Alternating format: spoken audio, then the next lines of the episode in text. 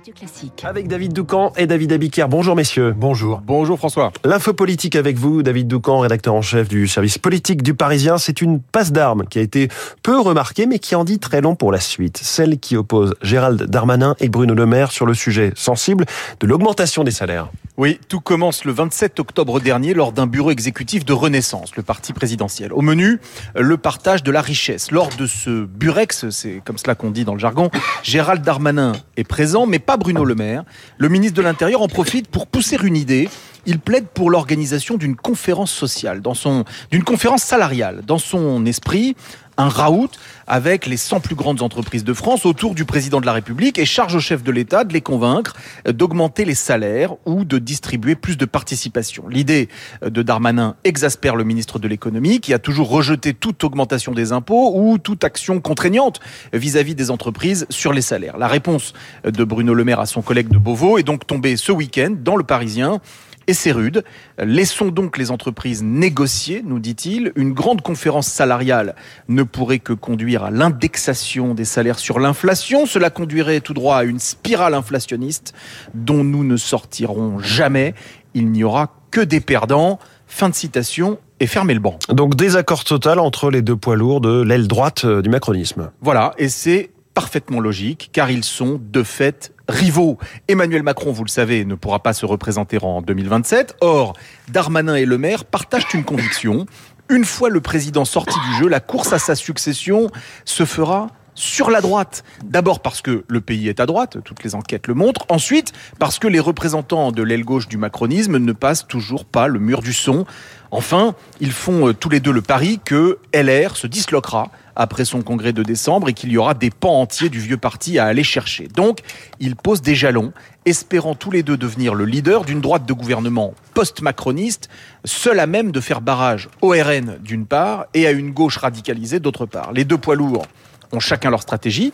Darmanin endosse la chasuble euh, de la droite sociale ou populaire avec sa conférence salariale. Le maire, celle de la droite libérale, pro-business, en s'y opposant. Il y a aussi Édouard Philippe, ne l'oubliez pas, il s'exprime moins souvent, mais il reste la personnalité politique préférée des Français.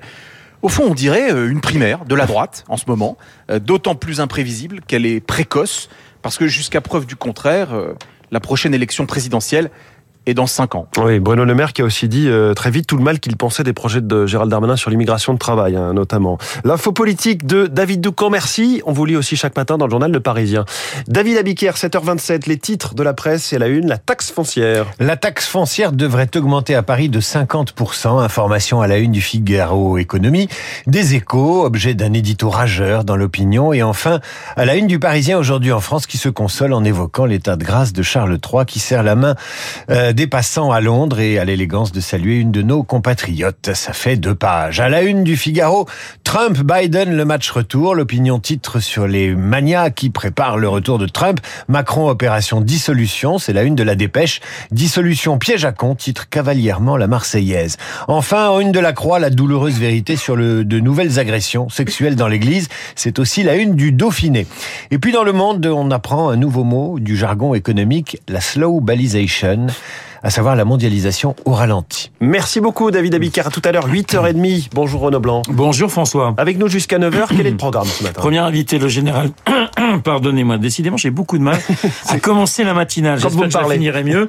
Et le premier invité, le général Dominique Trinquant, Kherson, mais aussi Kiev avec une possible évacuation, vous le savez, de la population, le froid, l'obscurité, le manque d'eau, la stratégie des Russes avant l'arrivée de l'hiver, la situation également sur le terrain militaire avec notamment la bataille de Kherson que l'on dit imminente, le général Trinquant.